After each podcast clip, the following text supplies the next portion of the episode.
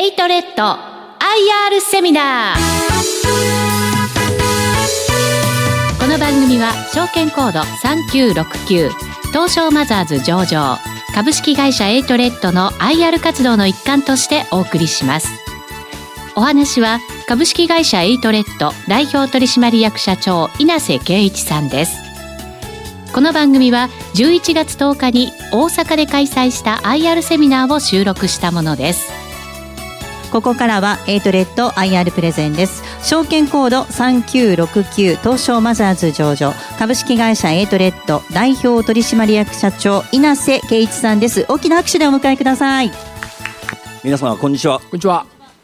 あのただいまご紹介をいただきました株式会社エイトレッドの代表を務めております稲瀬と申します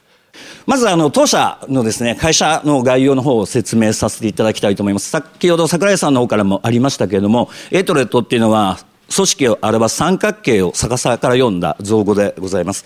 それがそのまま私どものビジョンでございまして社会だとか組織といった常識にとらわれることなく創造的なソフトウェアを生み出して新しいワークスタイルを提供する。そして社会に貢献していくというのが当社のビジョンでございます。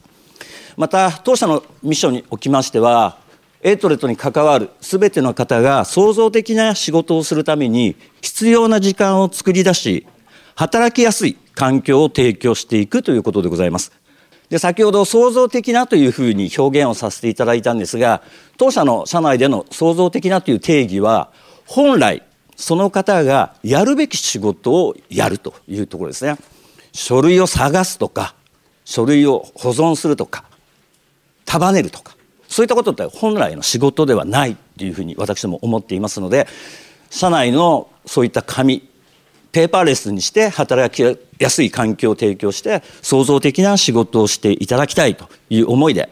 いろんな製品サービスの方を世に出しております。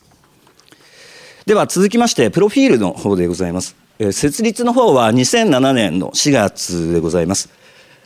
昨年度の売上の方が11億飛んで700万ということで、今ですね、従業員が52名ということなんですけども、事業内容といたしましては、先ほどちょっと触れさせていただきました、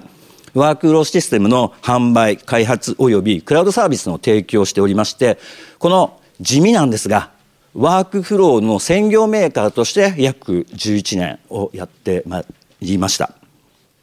ですので、ワークールは競合さんも非常に多いんですけども、専業でやってるっていうのは非常にその中でも珍しいというところもありますので、その市場での差別化につきましては、後ほどちょっとご説明をさせていただきたいと思います。では続きまして遠隔の方ですけども先ほど2007年の4月に当社ができましたというふうにお話しさせていただいたんですが2003年の4月にですね当社の親会社になりますけども、株式会社ソフトクリエイトホールディングスの一事業部門として、ワークフローのエクスポイントっていうのを販売開始しまして、それで2007年にですね、事業継承ということで当社が出来上がっているということでございます。ですので、エイトレッドはまだ11年なんですが、もともとの一番最初に世に出しましたエクスポイントの方につきましてはもう2003年ということなので、もう15年以上市場でですね、ご評価いただいているワークフローの製品とクラウドサービスでございます。で今はですね、おかげさまでもう3万ユーザーも超えまして、今度はプラットフォームの方でですね、エイトレッドワークプラットフォームということで、AWP というサービスの方も去年から展開をしております。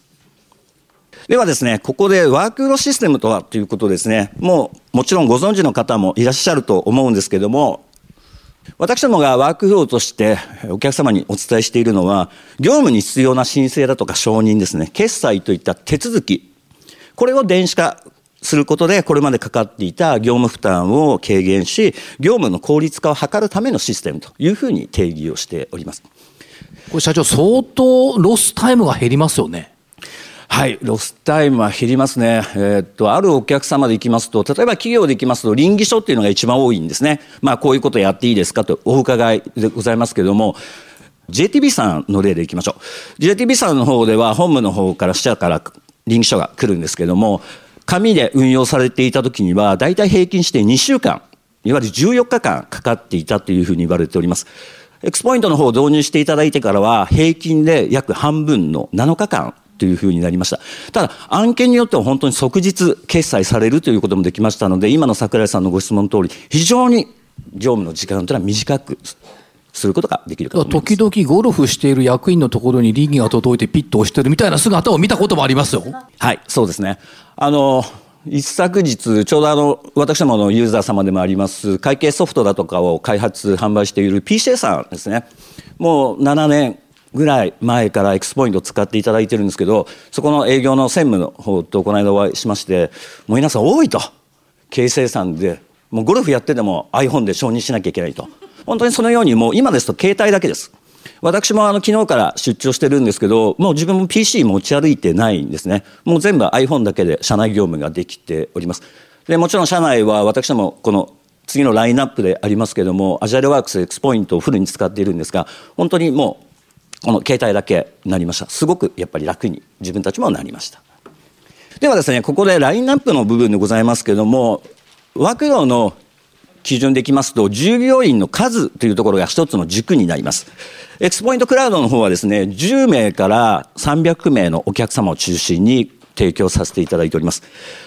2003年からのエクスポイントにつきましては300名から大体1000名ですね。で、2009年にアジャイルワークスという新しい枠を出したんですけども、こちらの方が1000名以上の規模で使っていただいている、ものになります。で、その従業員規模でいきますと、もうどの会社さんでも私ども全部レイヤーを抑えているというふうにご認識いただければなというふうに思います。では続きまして、製品の特徴でございます。いわゆるインターネットエクスプローラーというブラウザ一つで従来のこういった紙イメージを展開することができるというところですね。ここ非常にお客様からご評価をいただけます。なぜならばなんですけども、まず電子化しないとペーパーレスでできないんですよ。電子化するんです。でも電子化しますと操作が変わったりしてますよね。今までの慣れ親しんだワードだとか、エクセル、いわゆるそのテンプレートがガラッと左のように変わってしまうんですね。ですので電子化したいんですけど、電子化する前にシステムに慣れなきゃいけないっていうまた時間が出てしまうんですね。また慣れなきゃいけないってことはトレーニングも非常に多くかかるんですね。そこが当社の製品を使っていただきますと、本当に今まで使っていただいてたレイアウトをほぼそのまま再現することができます。ですので、トレーニング、ほぼいらないです。システムは入れてすぐにメリットが出るかというと、実はそういうものではありません。IT 全般に言えることですけども、システムは導入して皆さんが使って定着化して初めて導入メリットって出てくるんですね。で、この定着化するまでの時間が長ければ長いほど企業としてはメリットが遅れてくるんですね。利益が遅れてしまうっていうところ。それは私も本当にない形でございます。で、その申請者の方もいわゆる直感的に使っていただけますし、承認者の上長の方も今まで見るところ同じですので、で、それでボタン一つで承認業務が簡素化できると。で、この本当に紙イメージというのが他社さんではまなかなか実現ができておりません。なので、エクスポイントも始まって15年経つんですけども、まだまだ市場での優位性があるのは、ここも非常に大きな一つな要素であるというふうに思っております。では続きまして、当社の業績に、ご説明させていただきたいと思います。昨年ありました、2018年3月期におきましては、11億トンで700万でございました。で今年度の目標ですね、19年3月期におきましては、12億6000万の方を予定しております。はい。色分けの方はですね、赤がエクスポイントでございまして、ブルー、真ん中のブルーがアジャイルワークス、グリーンのところがエクスポイントのクラウドというふうになっております。クラウドの方がもう39%とかどんどん伸びてるんですけど、エクスポイントはいわゆるパッケージの方はどうしてもクラウドの方が皆さんどんどんどんどんクラウドシフトが今早いので、パッケージの方は少し落ちてるんですけども、エクスポイントのクラウド伸びていますので、エクスポイント全体としては十分成長しているというふうに考えております。では続きまして、第二四半期のですね、ご説明させていただきたいと思います。昨年の第二四半期終わりまして5億に、5億2700万でございました。今年度の目標値が6億2100万でございましたけれども、9月末でですね、私どもこの予算に大きく伸長することができまして、今おかげさまで売上は6億6100万という数字を出すことができました。経常利益の方も1億7500万の予想に対しまして、2億1700万ということで、プラス24%の業績でですね、上期の方は終えられたという形でございます。X ポイントのクラウドユーザー数の推移でございまして、19年3月期におきましては4万7170だったんですけど、今4万4868ということで、またこちらの方も順調にユーザー数は伸びているという形でございます。はい。続きまして本日のメインとなります当社の特徴ですね、ご説明をさせていただきたいと思います。まず1点目ですね。安定した収益構造のストックビジネスであるというところです。続きましてが、充実した販売体制及びサポート体制ということになります。3点目のポイントは2000社以上の導入実績をすでに持っているということでございます。ではこの特徴3点をですねもう少し詳しくご説明をさせていただきたいと思います。まず安定した収益構造のストックビジネスでございますけれども当社の売上構成費でございますけれどもクラウドサービスとサポート私どもパッケージの方でご購入いただきましても、初年度からいわゆる保守費用、サポート費用をお客様から頂戴しております。それでまた製品の強化を図っているわけですけれども、ストックビジネスで58%の売上構成比率になっております。で、ライセンスが42ということですね。非常にストックの部分というのは景気に左右されづらいというところですね。IT の投資につきましては、やはり景気に非常に左右されてしまいますので、新規の導入が止まってしまうケースなんていうことももちろんあります。ですけども、このストックの部分では、もうすでに私ども58%の構成を持っておりますので、非常に安定した基盤を持っているというふうにご認識いただければなというふうに思います。じゃあ、58%あるということなんですけれども、お客様が辞めてしまったらストックなくなるんじゃないかというふうにご心配される方もいらっしゃるんではないかなと思うんですけれども、今ですね、非常に私どもの解約率低くなっておりまして、一見クラウドの方できますと、クラウドは契約もしやすいんですけど、辞めるのも早いんじゃないかというふうにお考えになられてるお客様もいらっしゃるんじゃないかなと思うんですけども、エクスポイントの方は今、解約率大体2%ぐらいです。2%です。これクラウドも入れてですね。アジャイルワークスの方は2009年から販売の方を開始させていただいてるんですけども、解約数はゼロなんです。まだ一社もアジャイルワークスをリタイアされていらっしゃいません。もうずっと導入していただいてから使っていただいております。なぜ解約率が低いのかにつきましては、導入事例の中で少しご説明をさせていただきたいというふうに思います。これ社長のクラウドサービスがまあ58%ということで過半数を超えてきてますが、はい、えっ、と、クラウドユーザー数の推移見ていくと、前期末が3万7630、えー、第二四半期で4万4868ということですが、この比率はやっぱり高まっていくと考えた方がいいんでしょうか？はい、あの比率は高まっていくというふうに考えております。はい、クラウドの方はやっぱりエクスポイントの方につきましてはやっぱりどんどんどんどんクラウドシフトという形になってくるかと思います。はい、わかりました。ありがとうございます。はい、ありがとうございます。はいではですね、続きましてポイント2番でございます。エイトレッドの充実した販売体制ということでございますけれども、当社はどうしても一部クラウドの方が直販があるんですけれども、ほぼ90%以上はパートナー様企業を経由してお客様の方にお届けしているという形でございます。ですので、売上を伸ばすためにシェアを取っていくために、エイトレットの営業マンをどんどん増やすという戦略ではなくて、扱っていただくパートナーさんをどんどん増やすという戦略を今取っております。また新規のパートナーさんもそうですけども、あの、先ほどありました、例えば、日立システムさんであったりだとか、新日鉄さんだとか、SCSK さんだとかあるんですけども、東京が主力でやっぱりお付き合いいただいてるんですけども、どんどんやはり大阪であったり、名古屋であったり、九州ということで、一つのパートナーさんなんですが、扱っていただく地域がどんどんどんどん増えていく。いわゆる新興営業もやっておりますし、先ほどありました新規でのパートナーさんをどんどんどんどん募集するというふうなこともやっておりますので、ですので、いたずらに変に販管費が増えるということはあまりないケースかなというふうにございます。で、一部クラウドの方は直販があるんですけども、これは本当に理由がございまして、クラウドの方は2011年の10月からサービスを展開させていただいてるんですけども、パートナーさんの方で月額課金の仕組みがなかなか持てなかったんですね。でもお客様はエイトレッドのエクスポイントクラウドを使いたいと。でもパートナーさんはどうしても販売することができない。ということだったので、じゃあすいません、ここだけ直でやらさせてもらいますということで、昔の名残でちょっと直が残っておりますけれども、先ほどありました90%以上はもうパートナーさんを経由しているということでございます。あの、大体皆様がご存知の企業さんが当社のパートナーさんになっていただいておりますし、拠点の多いですね、北は北海道、南は沖縄まで支社があるような、例えばリコージャパンさんであったりとか、富士ゼロックスさんだとかも、当社の製品を取り扱いをしていただいております。では、ポイント3点目の方ですね、え導入企業数が2000社以上ということでございます。もういろんな業種で使っていただいております。まあ、一番多いのは他店舗のお客様だとか多いですし、日本で行きますと、やっぱり製造業のお客様が多いので、その比率もあるんですが、JA さんだとか公共でも使っていただいている実績もありますので、あの、非常に幅広く使える製品なんだというふうに、ここではご理解いただければなと思います。またここではですね、先ほどありました解約率がなぜ低いのかというところを、この導入事例を中心にご説明させていただきながら、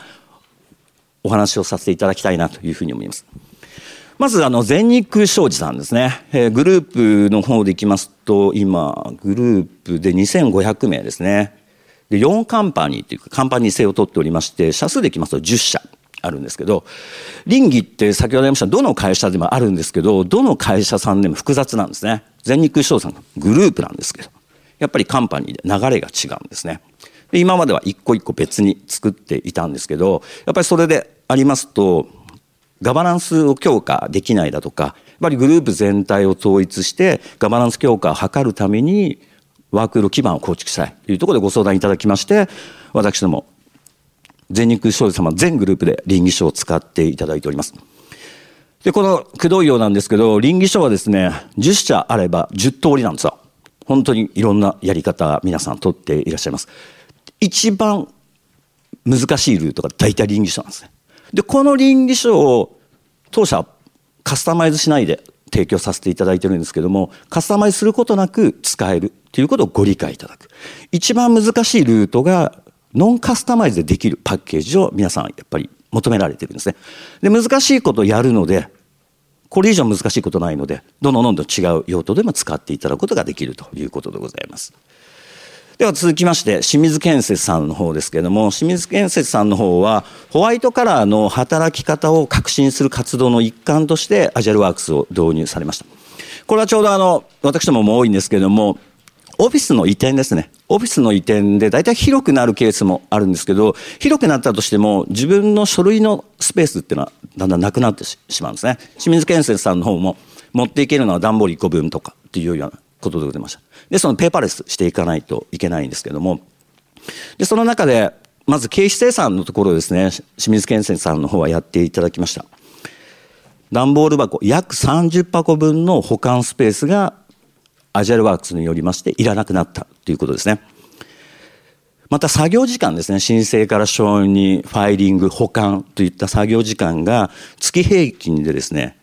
大体1200時間削減できたということなんですね。なので3年間で約200のですね、業務をペーパーレス化されまして、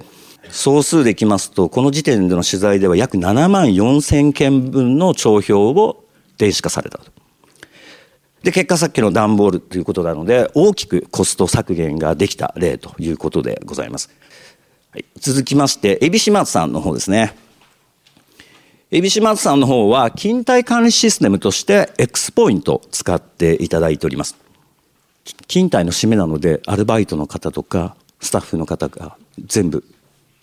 店舗から本部にファックスを送るわけですね。自分の勤怠表。締め日の翌日は本社のファックスがですね、4000枚貯まるらしいんですよ。4000枚。で、4000枚あるんですけど、これが全部金代表かというと、まあ違ったものも入ってくるんですけど、この4000枚をどうしてるかというと、6名の方が1日がかりで紙からデータ入力するんですね。データ入力する。6人が。なんで6人も使うかというと、やっぱり勤怠なので、給与の支配になるっていうのが困りますので、締めが決まっているので、もう1日がかりで6名の方がやっているということでございます。これ気が遠くなる作業ですよね。そうですね。本当にあの、私も伺った時には、その、やっぱりその入力される方にその日は声もかけられないっていうピリピリ感だったっていうふうに聞いてますね。で、これを、じゃあ集中、本社集中やめようということですね。全部現場発生にしようと。なので、X ポイントはブラウザさえあればできますので、店舗の方でもバックオフィスにちょっと PC、もしくはタブレットがあればできるわけですね。で、スタッフの方が自分の勤怠を申請して、店長が承認をしたら本部に行くわけですね。そうすると4000枚まず紙がなくなりました。で、6人の方が1日かけてデータ入力したのがなくなりました。6人の方は違う仕事、創造的な仕事をしていただいて、1名の方がしっかりとチェックすることができたと。今まで1日の中でやらなきゃいけないんで、もう目見だけだったんですけど、それをしっかりとチェックすることができるということになりました。はい。続きまして、大和総研さんの方ですね。これも前者標準としてのワークフローということですけど、先ほど倫理とかお話しさせていただいたんですけども、倫理とか形成さんもやっていただいてるんですが、入管申請システムとして当社のアジェルワークスを使っていただいております。今まではテナントさんだとか入管サーバールームに入るときに、やっぱりメールだとかで申請が必要だったんですね。で、紙でやってました。で、作業終わったら報告出すわけですね。で、実際に申請と内容が合ってるのかというのを目検でチェックだとかをしてたんですけども、やっぱり紙だと大変なので、これを電子化することによりまして、経生産だとか倫理以外にもこんな入管申請システムとしても当社の製品を使っていただけるということでございます。え事例最後になりますけども、ユニマットライフさんの方ですね。こちらの方は全国約130の営業拠点で利用されている約2000台の車両の効率的な運用と事故の削減を目的に導入されましたというところですね。車両管理システムでワークフローっていうのはちょっと私どもも実はびっくりでした。ですけども、いろいろ話を聞いてみますと、報告業務だとかっていうのは当社の非常に得意な分野だったんですね。例えば、車両の事故報告書であったりだとか、駐車場の保管場所を変更する申請の届け出であったりだとか、安全運転の指導報告書、講習会実施報告書だとか、いろんな報告書があるんですね。で、そういったところのに、私どものエクスポイントを使っていただいているというところがございます。はい、一般的によく使われる倫理書、もちろんあります。経営生産書も私ども得意です。総務の書届だとかも得意です。それ以外の入管システムであったりだとか、こういった車両管理っていうところです。非常に幅広い業務の用途で使っていただくことができます。なので解約が少ないんではないかなというふうに考えております。一つの業務だけを改善する、もしくは違うシステムにするというのは結構簡単なんですね。ここだけを考えればいいんです。ですけども、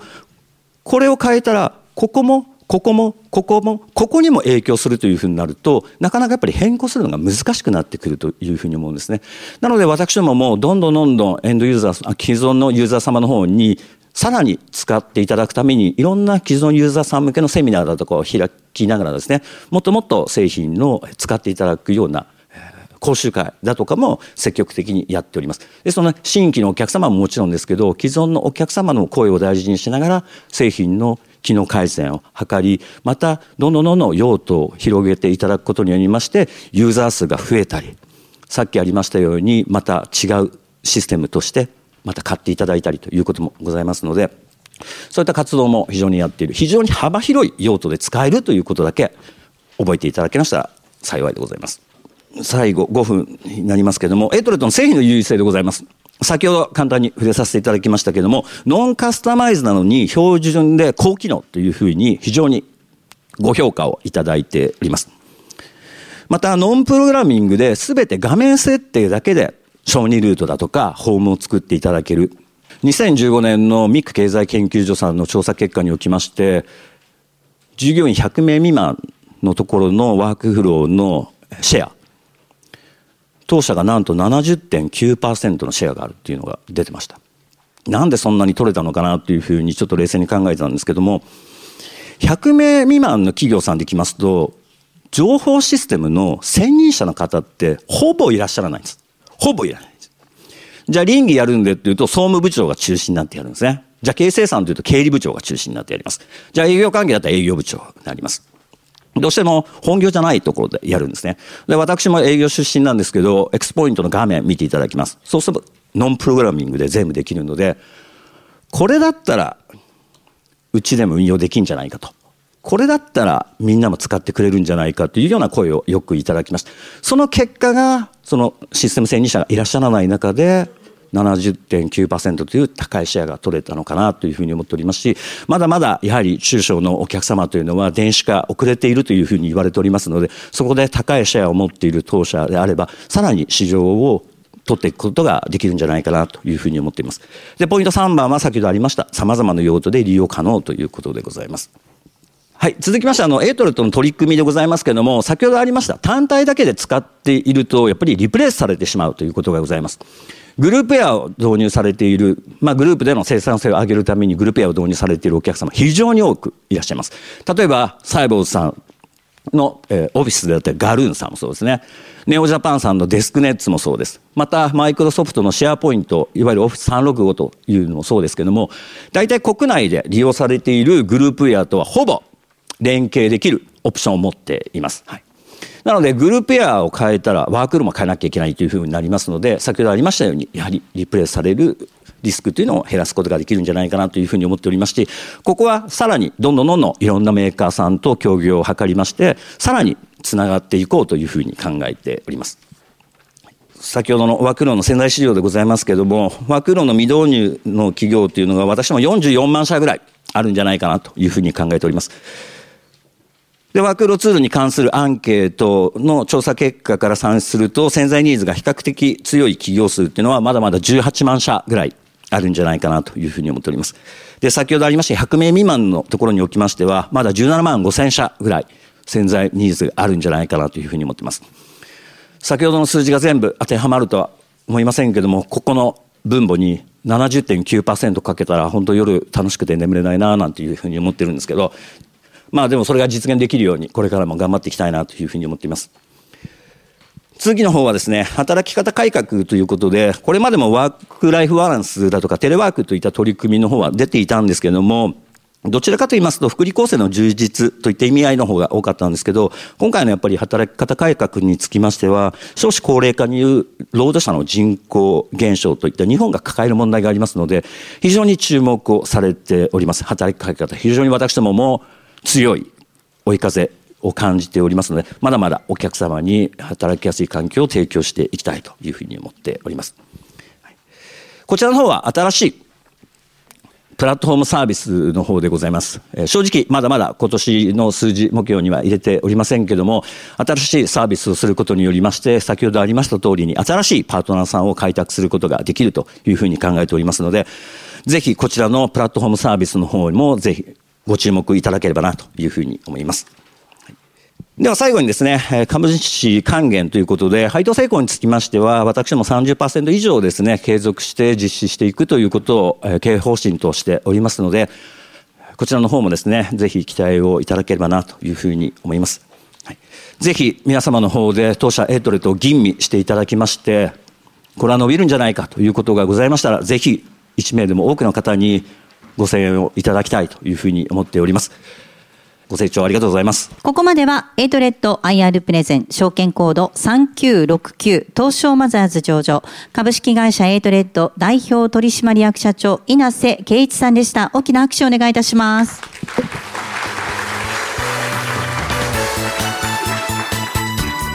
エイトレッド IR セミナー。この番組は、証券コード3969、東証マザーズ上場株式会社エイトレッドの IR 活動の一環としてお送りしました。